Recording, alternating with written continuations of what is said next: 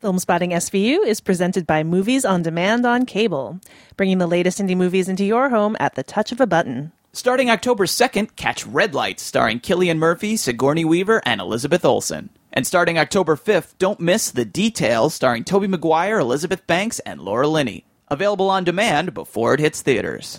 The latest independent films are ready when you are with Movies on Demand on Cable. The Art House is now in your house.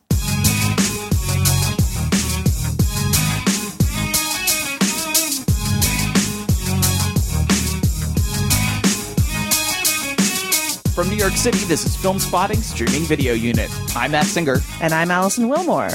Coming up on this bonus episode of SVU, we contemplate whether or not it's time to deliver a eulogy for film, which, according to a slew of articles published online in the last few weeks, is officially, or unofficially, dead. But first up is Opening Break, a segment we do in conjunction with our sponsor, Movies on Demand on Cable, in which we spotlight one recommended title and give you a rundown of some other notable films new on demand on cable. Alison, what is our pick this week? Our pick is Sound of My Voice, which is available on demand starting on October 2nd directed by Zal Batmanglij, who co-wrote the screenplay with star Brit Marling. This is one of uh, actually two films that Marling starred in and helped write at the 2011 Sundance Film Festival. The other was Another Earth with director Mike Cahill about the discovery of a planet identical to our own.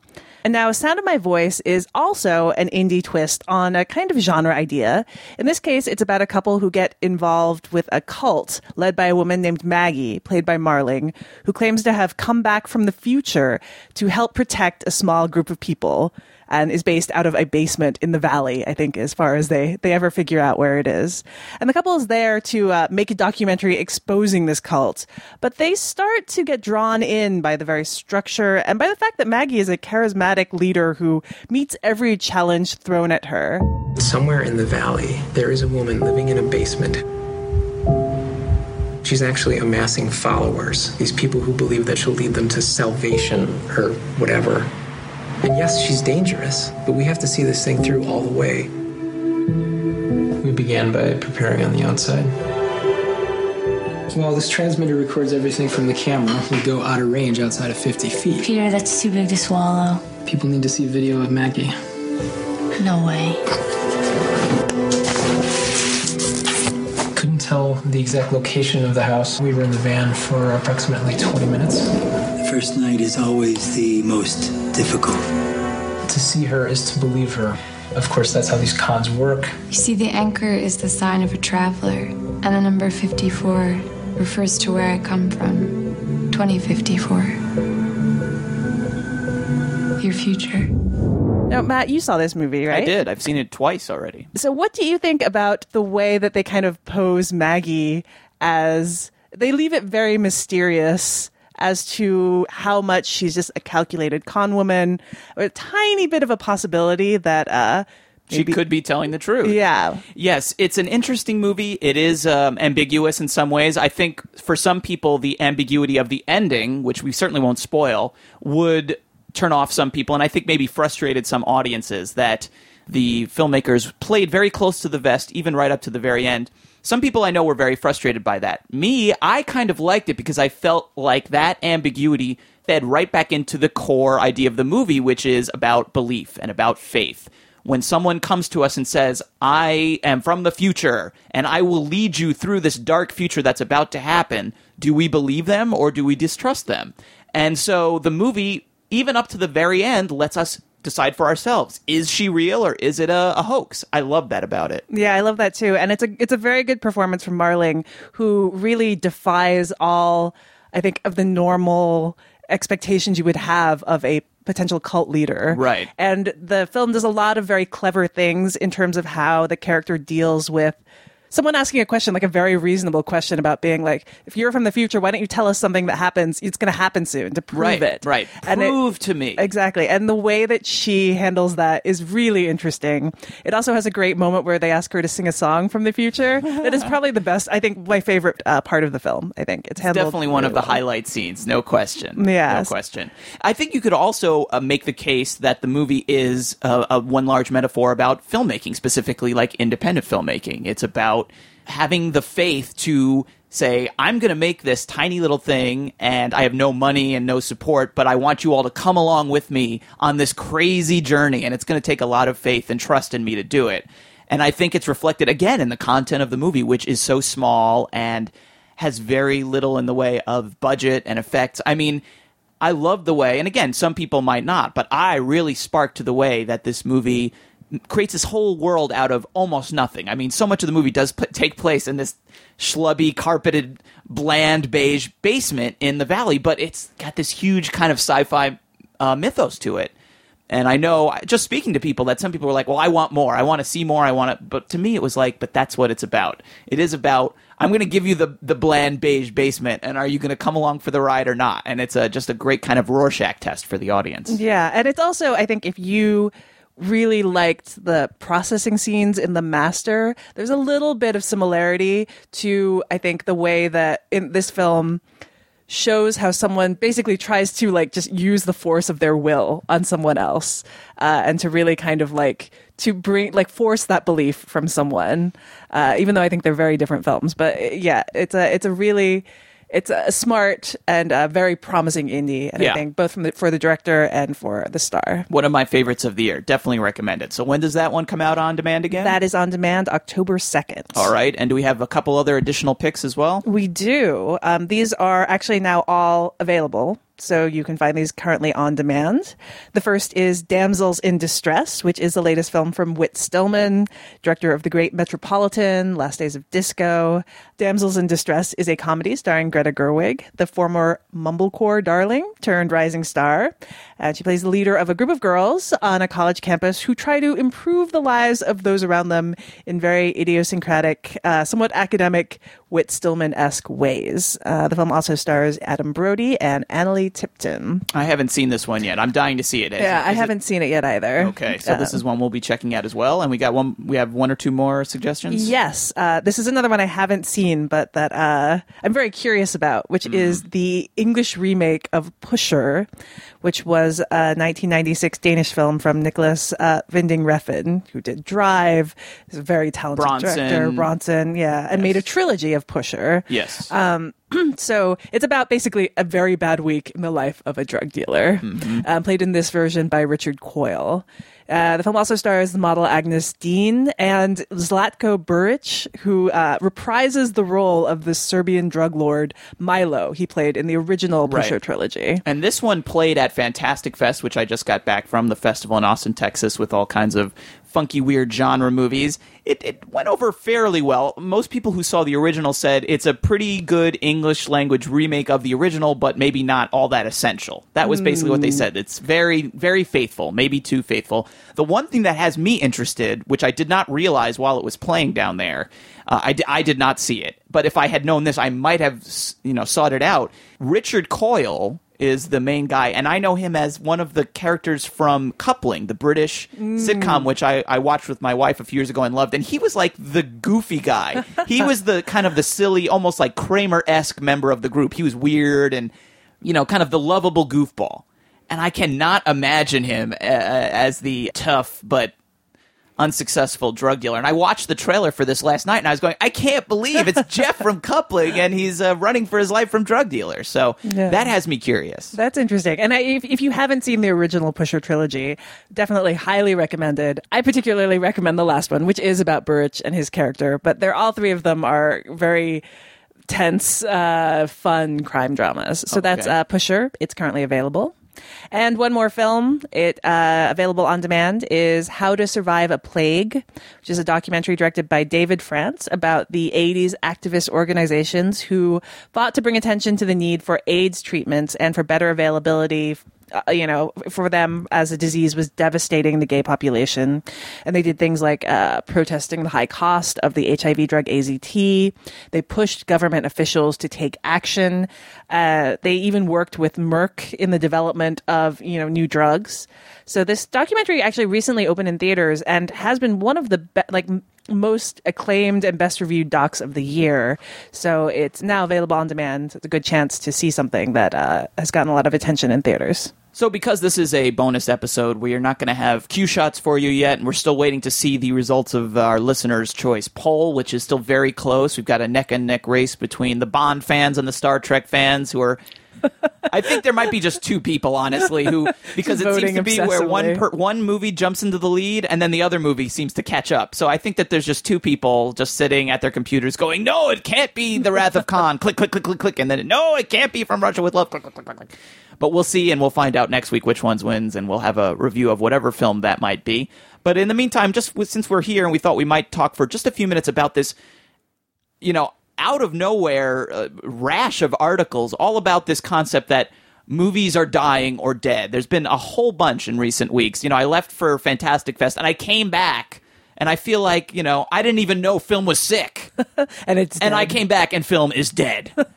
you know, I hadn't even heard film was in the hospital, and I didn't even have a chance to send flowers. But yeah, there's been this whole rash of articles. Two in the New Republic. One called "Has Hollywood Murdered the Movies" by David Denby, who's generally a critic for the New Yorker. And then we had another article called "American Movies Are Not Dead: colon They Are Dying."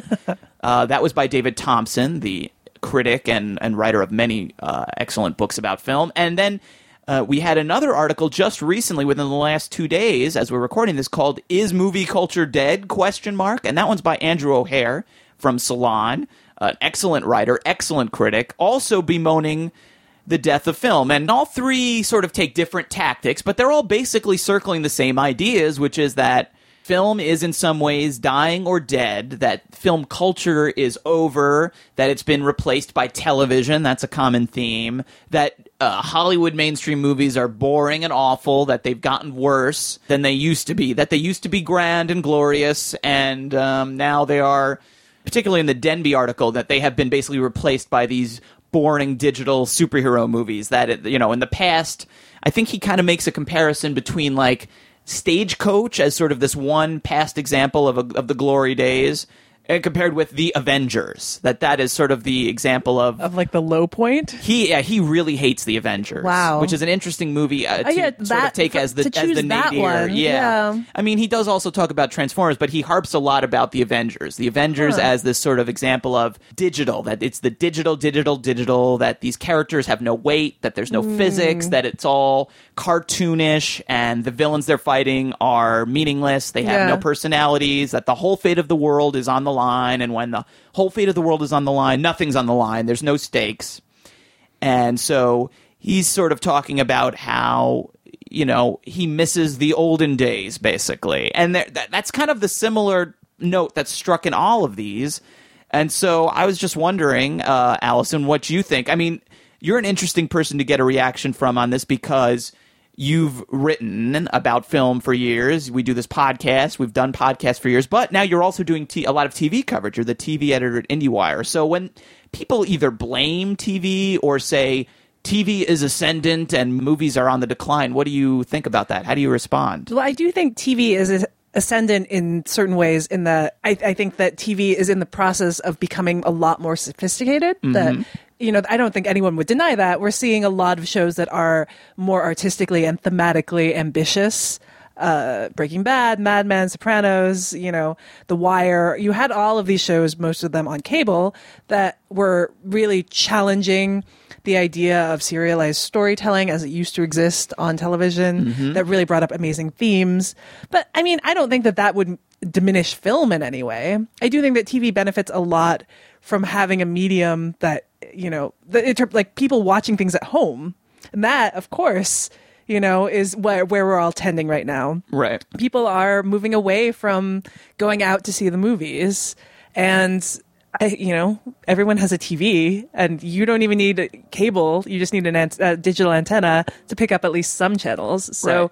there's a certain democratic nature and ease to tv that really you know has benefited it as people have become less willing to go to the theater Right. go to the multiplex whatever It's really interesting to read these articles right now. I feel like a month ago I might have been more receptive to them because of right at the end of the you know summer movie season. There weren't can feel ton- really numb uh, yeah it can be pretty depressing, and it wasn't a great summer at the movies. But on the other hand, you know, uh, Denby in particular, I feel like is the most intense article and maybe the one that I I take the most issue with.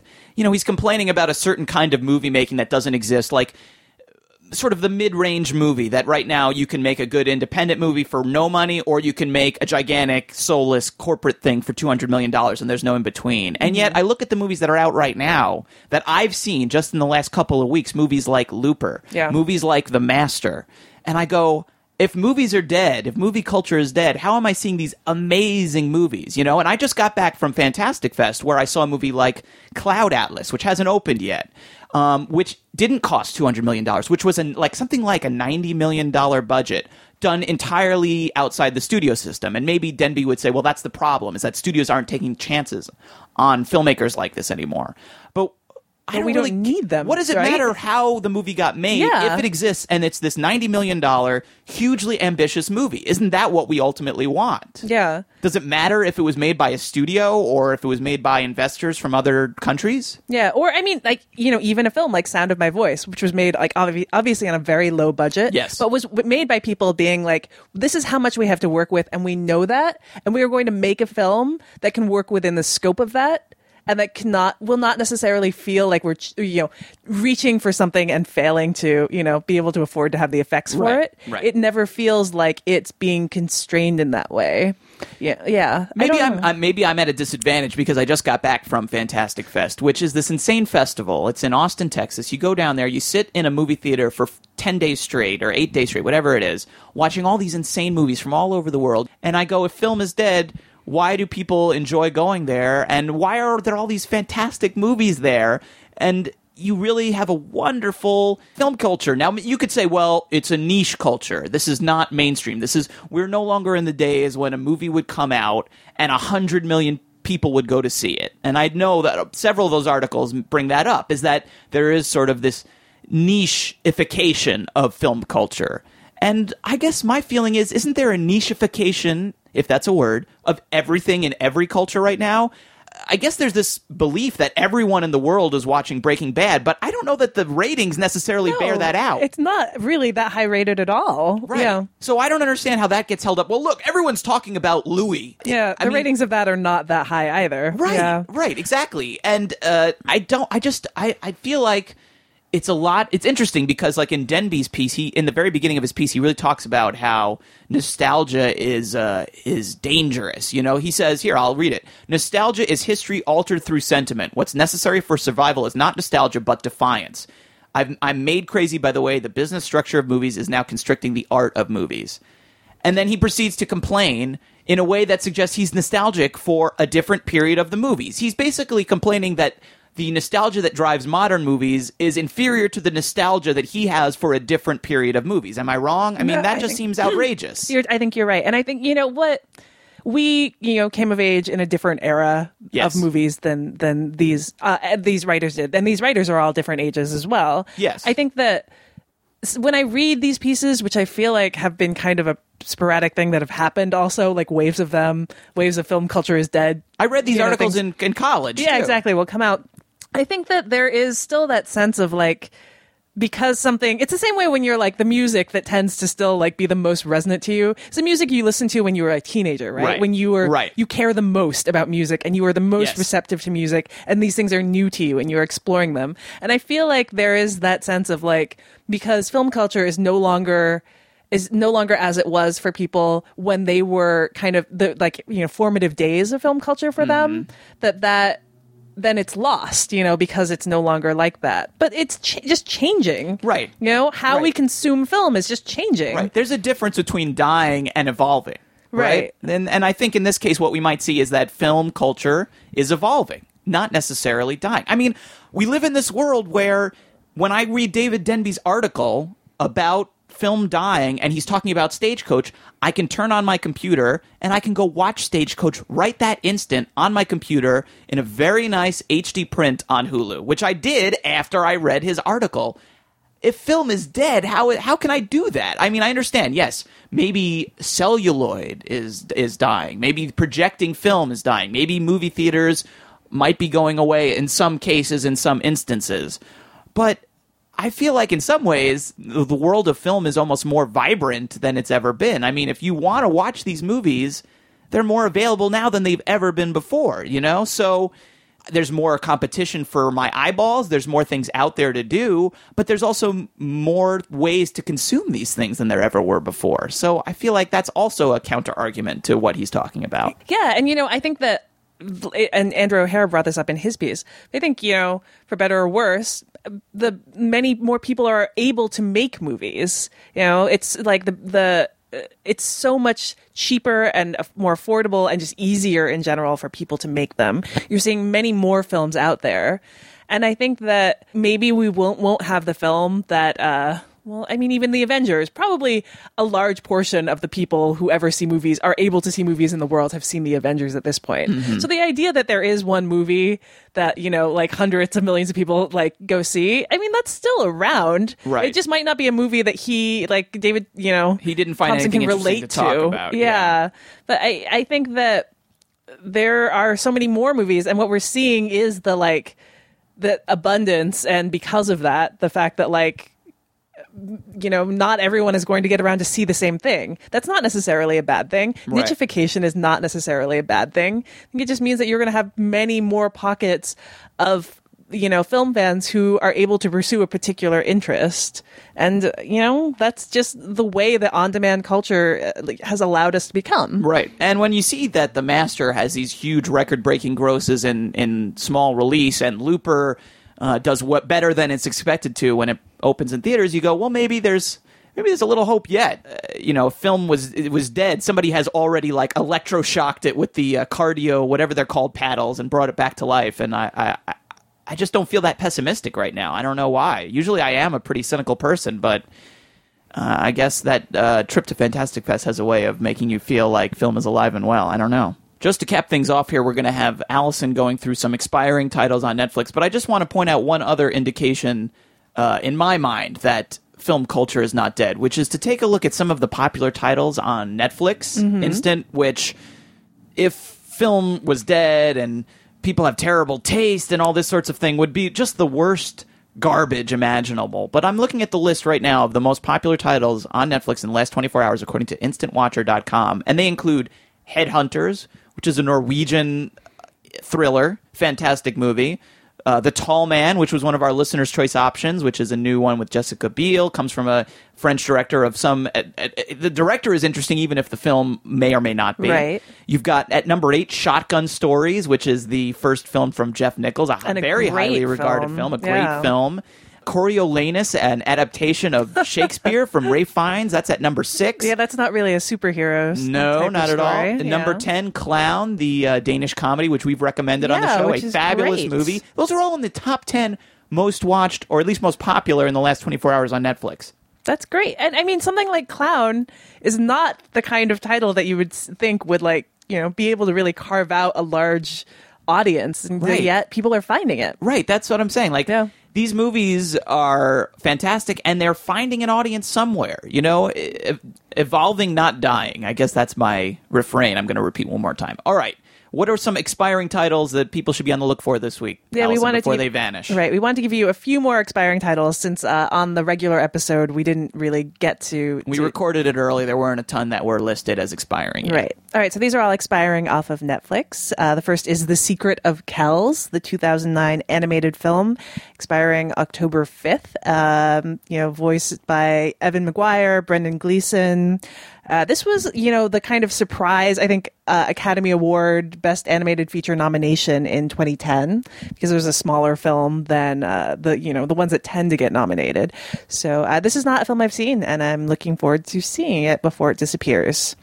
Expiring on October 6th is Rockers, the 1977 Jamaican film that uh, stars a lot of reggae artists, uh, including Leroy Horsemouth Wallace, Burning Spear, uh, Big Youth, and others. Uh, supposed to be a really great glimpse into reggae culture uh, in the late 70s. It was originally planned as a documentary, kind of became a feature. Uh, and finally, expiring on October 13th is the 2001 film Tape, which is directed by Richard Linklater, written by Sean Belber, uh, based on his play, takes place entirely inside a Lansing, Michigan motel room, told in real time, uh, stars Ethan Hawke, Robert Sean Leonard, and Uma Thurman uh, as you know, a group of friends who share difficult history. So uh, that expires October 13th. That is a good movie. Okay, well, we'll be back next week with a regular episode of SVU with opening break, cue shots, and the movie review you pick Star Trek or James Bond. I can't wait to see which wins. In the meantime, you can send us feedback to SVU at filmspottingsvu.com. We do have a new feedback email. We were getting some cross pollination, people wanting to feedback the regular Filmspotting original recipe show. We're sending us their feedback and vice versa. So we've tried to make it a little bit easier and a little clearer.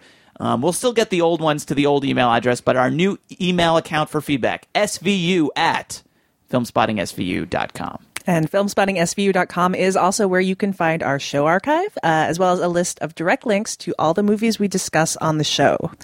The Filmspotting SVU remixed theme song is by Vince Vandal. Listen to more of Vince's work at vincevandal.com. And you can follow me and Matt on Twitter at twitter.com slash Alison Willmore and twitter.com slash Matt Singer. You can follow the show at twitter.com slash filmspottingsvu. For Filmspotting SVU, I'm Alison Willmore. And I'm Matt Singer. Thanks for listening.